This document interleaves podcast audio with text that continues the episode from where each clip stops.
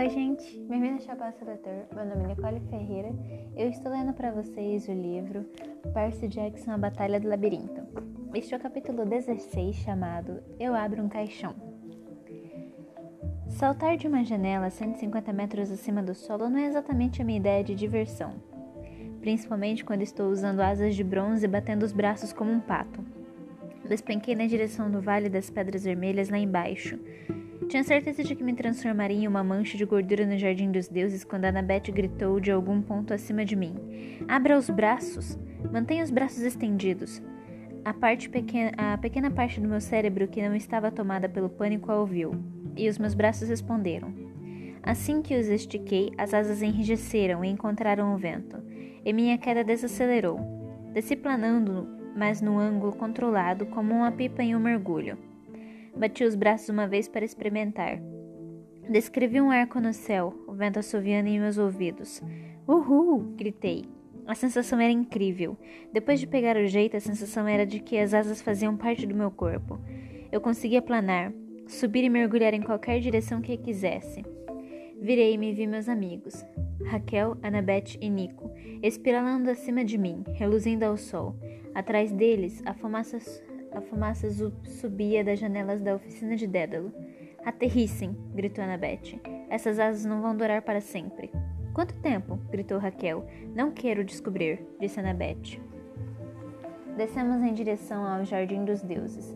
Descreva um círculo completo em torno de uma das torres de pedra, assustando alguns alpinistas. Então nós quatro planamos acima do vale, sobrevoamos uma estrada e pousamos no terraço de centro de visitantes.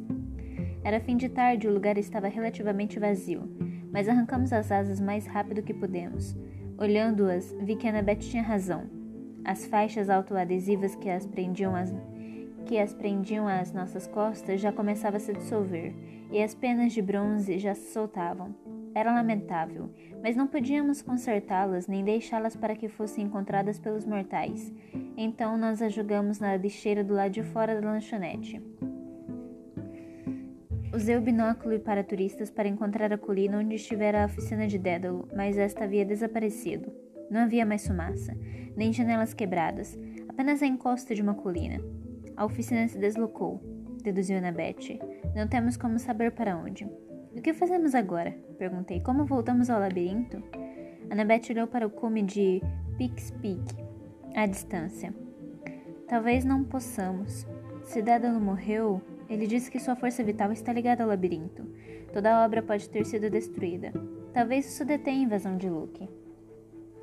Pensei em Grover e Tyson, ainda em algum lugar lá embaixo, e em Dédalo. Embora ele tivesse feito coisas terríveis e colocado todos os meus amigos em risco, ainda assim aquela parecia uma forma horrível de morrer. Não, disse Nico, ele não está morto. Como pode ter certeza? Eu sei quando as pessoas morrem. É uma sensação de que tenho como um zumbido nos ouvidos. E Tyson e Grover? Nico sacudiu a cabeça. Aí já fica mais difícil. Eles não são nem humanos nem meio-sangues. Não têm almas mortais. Precisamos ir para a cidade, decidiu Annabeth. Nossa chance de encontrar uma entrada do labirinto será maior. Precisamos chegar ao acampamento antes que Luke e antes de Luke e seu exército. Poderíamos simplesmente pegar um avião, disse Raquel. Estremeci. Eu não vou. Mas foi o que você acabou de fazer. Voei baixo, eu disse, e até mesmo isso é arriscado. Voar alto de verdade. É o território de Zeus. Isso eu não posso fazer. Além do mais, não temos tempo de pegar um avião. O labirinto é o caminho de volta mais rápido. Eu não queria dizer, mas ainda tinha esperança de que talvez, apenas talvez, encontrássemos Grover e Tyson no caminho. Então precisamos de um carro para nos levar à cidade, disse Annabeth. Raquel olhou para o estacionamento. Fez uma careta como se estivesse prestes a fazer algo de que se arrependeria. Eu cuido disso. Como? perguntou Annabeth. Confie em mim. Annabeth pareceu preocupada, mas assentiu. Ok. Vou comprar um prisma na lojinha de lembranças e tentar criar um arco-íris e mandar uma mensagem de íris para o acampamento. Eu vou com você, disse Nico. Estou com fome. Então fico com Raquel, eu disse.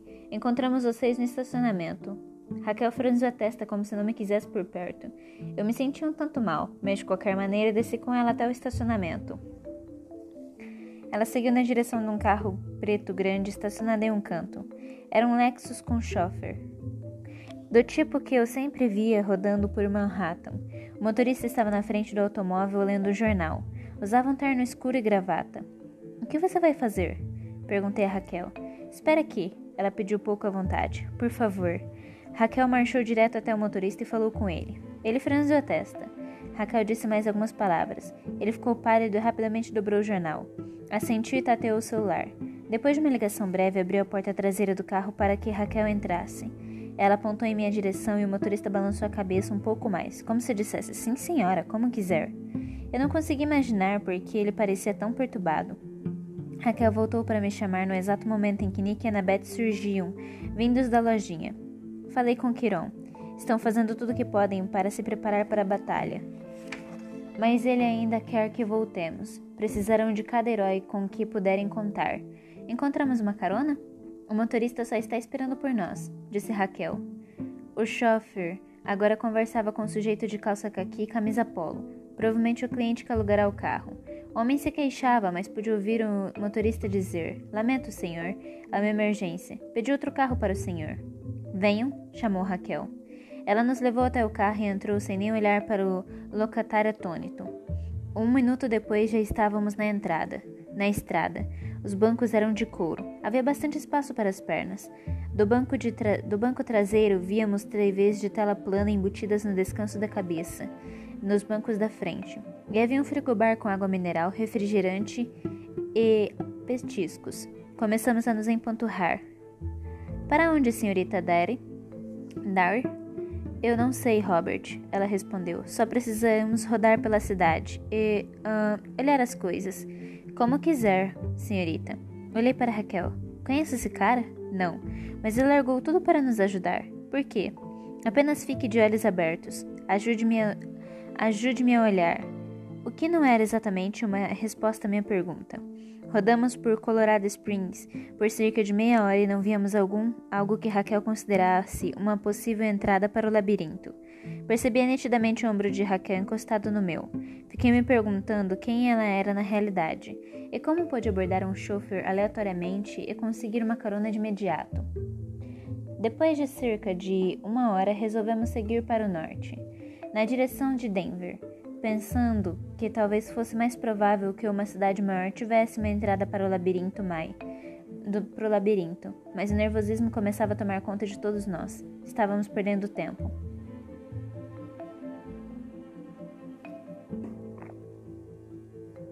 Então, logo quando saíamos de Colorado Springs, Raquel se endireitou no banco. Saia da estrada. O motorista olhou para trás. Como, senhorita?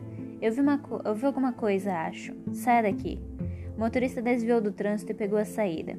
O que foi que você viu? Perguntei, porque estávamos totalmente fora da cidade. Não havia nada à volta, a não ser morros, campos e algumas casas de fazenda espalhadas. Raquel pediu ao motorista que entrasse em uma estradinha de terra nada promissora. Passamos por uma placa, por uma placa rápido demais para que eu conseguisse lê-la, mas Raquel anunciou: Museu de Mineração e Indústria do Oeste. Para um museu, não parecia grande coisa. Uma pequena construção semelhante a uma antiga estação ferroviária. Algumas furadeiras, bombas e velhas escavadeiras mecânicas expostas do lado de fora. Lá, Raquel apontou um buraco na encosta de um morro ali perto, um túnel fechado por tábuas e correntes, a entrada de uma velha mina. Uma porta para o labirinto? perguntou Annabeth. Como pode ter certeza? Bem, olha ali, disse Raquel. Quer dizer, eu consigo ver, ok? Ela agradeceu ao motorista e todos saltamos. Ela não pedi... Ele não pediu dinheiro nem nada. Tem certeza de que ficarão bem, senhorita Dare? Eu teria prazer em ligar para o seu. Não, cortou Raquel. Não, de verdade obrigada, Robert, mas estamos bem. O museu parecia fechado, e assim ninguém nos incomodou quando subimos o morro na direção da estrada, entrada da mina. Ao alcançarmos a entrada, vi a marca de Dédalo gravada no cadeado. Embora não tivesse a menor ideia de como, da estrada Raquel conseguirá enxergar algo tão minúsculo. Toquei o cadeado e as correntes caíram. Derrubamos algumas tábuas e, a pontapés, e entramos. Para o bem ou para o mal, estávamos de volta ao labirinto. Os túneis de terra deram lugar outros, a outros de pedra, que davam voltas e se dividiam, basicamente tentando nos confundir. mas Raquel não tinha dificuldade em nos guiar. Dissemos-lhe que precisávamos voltar para Nova York, e ela mal fazia uma pausa quando os túneis ofereciam opções. Para minha surpresa, Raquel e Annabeth começaram a conversar enquanto caminhávamos. Annabeth fez mais perguntas sobre a vida dela, mas Raquel respondia com evasivas. Então começaram a conversar sobre a arquitetura. Raquel tinha algum conhecimento sobre o assunto por causa dos seus estudos de arte. Elas falaram sobre diferentes fachadas de edifícios por toda Nova York. Você viu aquele blá blá blá. Então fiquei para trás caminhando ao lado de Nico, em um silêncio desconfortável. Obrigado por vir atrás da gente, eu disse a ele por fim. Os olhos de Nico se estreitaram. Ele não parecia mais tão zangado quanto antes, só desconfiado, cauteloso. Eu devia isso a você por causa do rancho, Percy. Além do mais, queria ver Dédalo com os meus próprios olhos. Minos tinha razão de certo modo. Dédalo deveria morrer. Ninguém deveria ser capaz de evitar a morte por tanto tempo. É antinatural. Era atrás disso que você estava o tempo todo eu disse. Trocar a alma de Dédalo pela de sua irmã. Nico andou mais uns 50 metros antes de responder. Não tem sido fácil, sabe? Ter apenas os mortos por companhia, saber que nunca serei aceito pelos vivos. Somente os mortos me respeitam, e mesmo assim só por medo. Você poderia ser aceito. Poderia ter amigos no acampamento. Ele me olhou. Acredita mesmo nisso, Percy? Não respondi. A verdade era que eu não sabia, Nico sempre foi um pouco diferente, mas desde a morte de Bianca ficara quase assustador. Tinha os olhos do pai, aquele fogo intenso, maníaco que fazia desconfiar de que ele era um gênio ou um louco. E a maneira como ele banirá Minos e chamará a si mesmo de rei dos fantasmas era impressionante, mas também me deixava apreensivo. Antes que eu pudesse pensar em alguma coisa, deu uma trombada em Raquel, que havia parado à minha frente. Estávamos em uma bifurcação. Outro continuava à frente, mas outro saía à direita. Um caminho circular cavado em pedra vulcânica negra. O que é isso? perguntei. Raquel olhou o túnel escuro. No débil feixe de luz da lanterna, seu rosto parecia um dos espectros de Nico. É este o caminho? perguntou Annabeth. Não, respondeu ela nervosa. Não mesmo. Por que paramos então? perguntei. Ouçam, disse Nico. Ouvi o vento vindo pelo túnel como se a saída estivesse próxima e senti um cheiro vagamente familiar e que me trouxe más recordações. Eucaliptos, eu disse, como na Califórnia.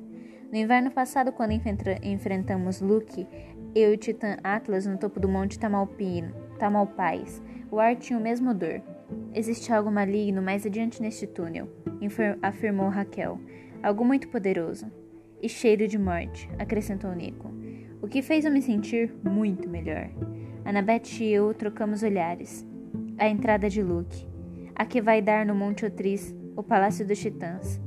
Ela adivinhou. Preciso verificar, eu disse. Percy não?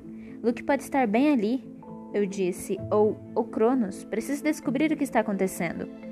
Annabeth hesitou. Então vamos todos. Não? É perigoso demais. Se puserem as mãos em Nico ou ainda em Raquel, Cronos poderia usá-los. Você fica aqui e os protege.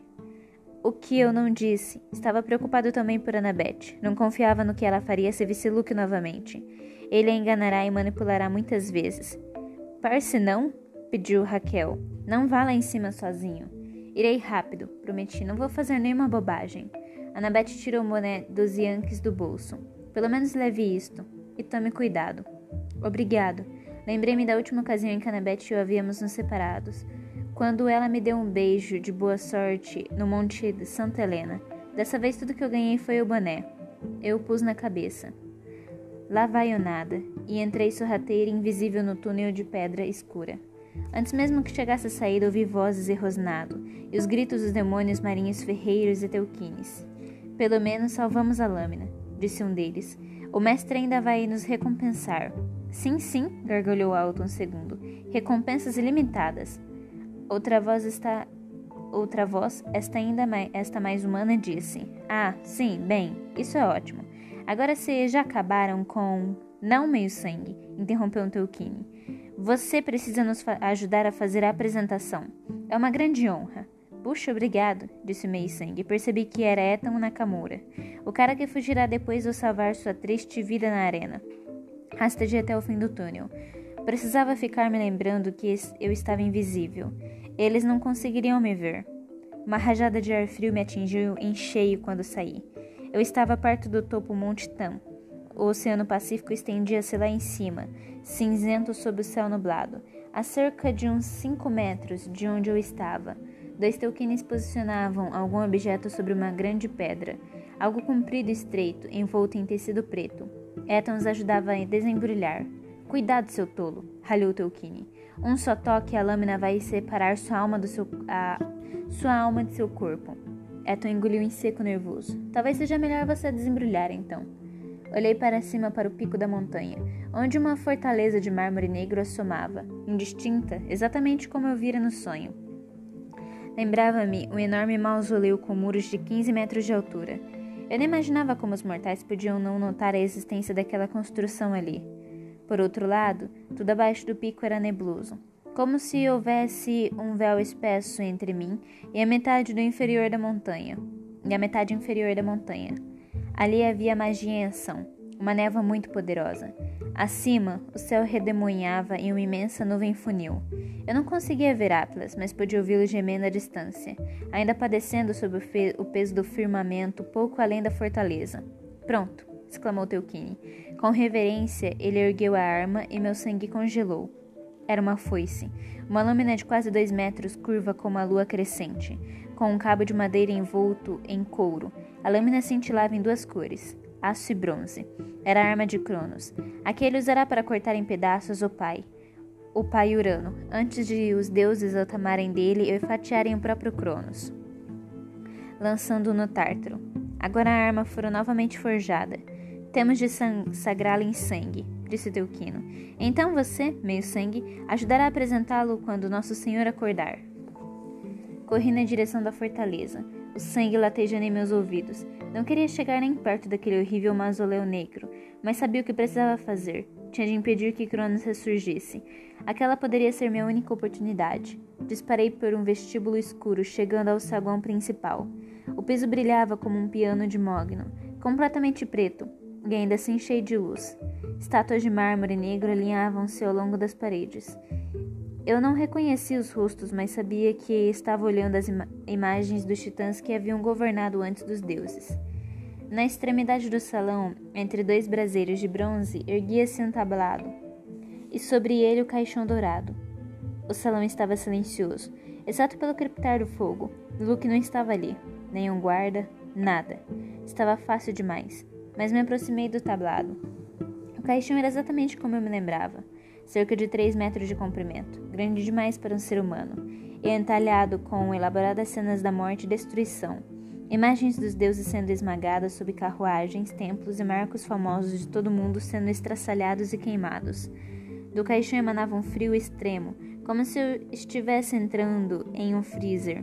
Minha respiração começou a se condensar. Saquei contra a corrente e encontrei um pouco de consolo no peso familiar da espada em minha mão. Todas as outras vezes em que eu havia me aproximado de Cronos, sua voz maligna soará em minha mente. Por que estava calada agora? Fora retalhada em mil pedaços, cortado com a própria foice. O que eu encontraria se levantasse a tampa? Como poderiam fazer um novo corpo para ele? Eu não tinha respostas. Só sabia que se ele estava prestes a se reerguer, eu precisava liquidá-lo, antes que recuperasse sua foice. Eu tinha de descobrir um modo de detê-lo.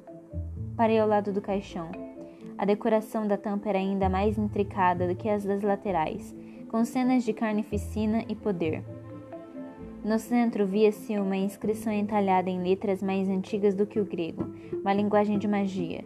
Eu não conseguia ler com exatidão, mas sabia o que dizia. Cronos, Senhor do Tempo. Minha mão tocou a tampa. A ponta dos meus dedos tornou-se azul. Gelo fundou-se em minha espada. Então ouvi ruídos atrás de mim, vozes se aproximando. Era naquele momento ou nunca. Empurrei a tampa dourada que caiu no chão com um imenso bum. Levantei a espada, pronto para atacar, mas quando olhei lá dentro, não compreendi o que estava vendo. Pernas mortais vestidas com calça cinza, uma camiseta branca, mãos cruzadas sobre a barriga um, sobre um pedaço do peito estava faltando. Havia um buraco negro do tamanho do ferimento de bala, bem onde o coração deveria estar. Os olhos estavam fechados. A pele era pálida, cabelos louros e uma cicatriz no lado esquerdo do rosto. O corpo no caixão era o de Luke.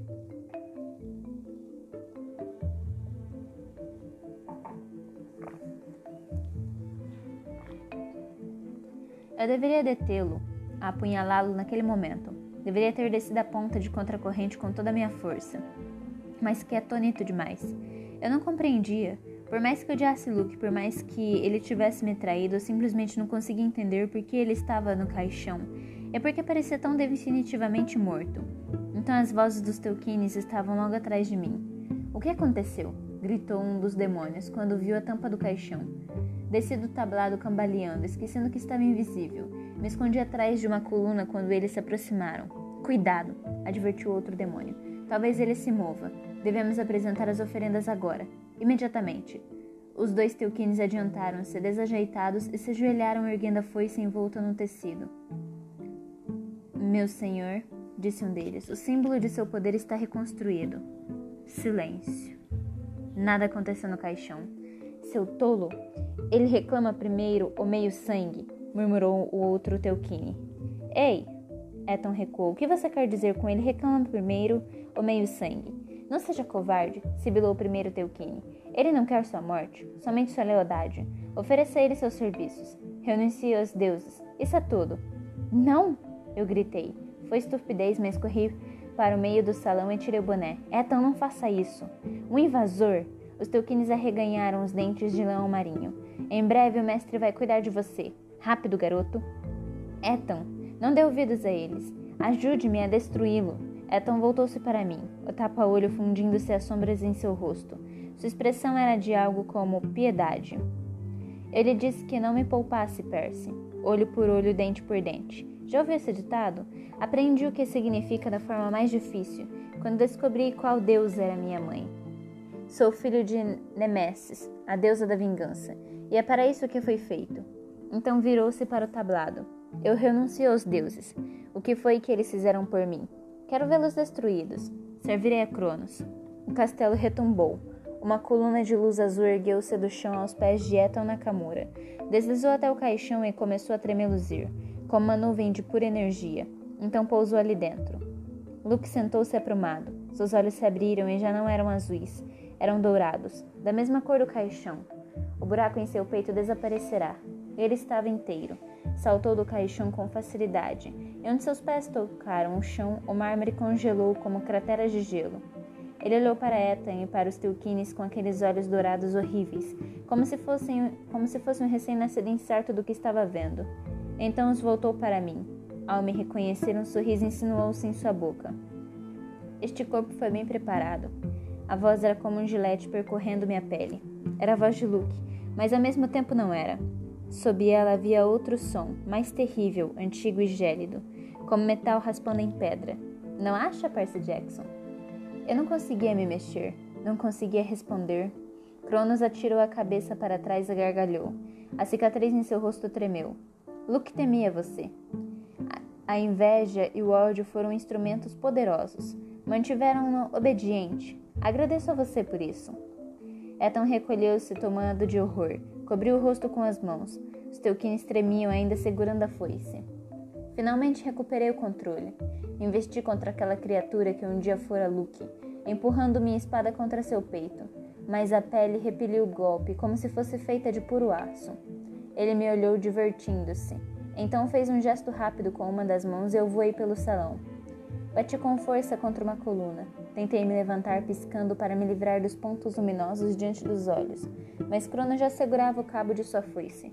Ah, muito melhor. Morde-costas era como Luke a chamava. Um nome apropriado. Agora que foi completamente reforjada, ela irá de fato morder. O que fez com Luke? Gemi.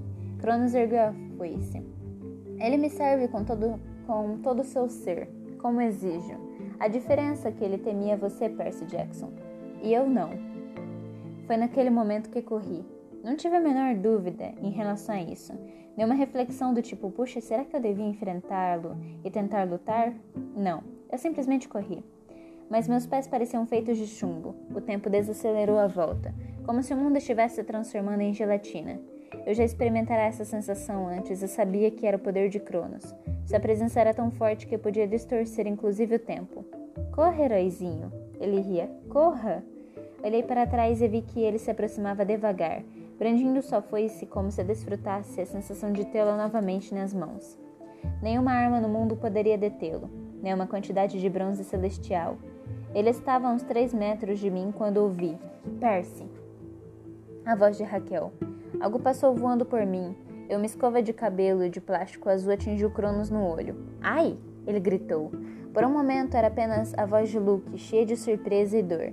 Meus membros ficaram livres e corri direto para Raquel, Nico e Annabeth, parados no saguão de entrada, os olhos arregalados de pavor. Luke? chamou Annabeth. O que? Agarrei-a pela camiseta e arrastei comigo. Corri o mais rápido que já correra na vida, direto para fora da fortaleza. Estávamos quase de volta ao labirinto quando ouvi o berro mais alto do mundo. A voz de Cronos recuperando o controle. Atrás deles! Não! gritou Nico. Ele bateu as mãos e um bloco de pedra pontiagudo e denteado do tamanho de uma cratera de nove eixos ergueu-se do chão diante da fortaleza. O tremor causado por ele foi tão forte que as colunas da frente da construção vieram abaixo. Ouvi gritos abafados dos selquines lá dentro. A poeira subia por toda parte. Nós nos lançamos no labirinto e continuamos correndo, o uivo do Senhor Titã estremecendo o mundo inteiro que ficava para trás. E este foi o capítulo 16. Eu espero que vocês tenham gostado. A gente se vê no capítulo 17 chamado O Deus Perdido Fala. Até breve!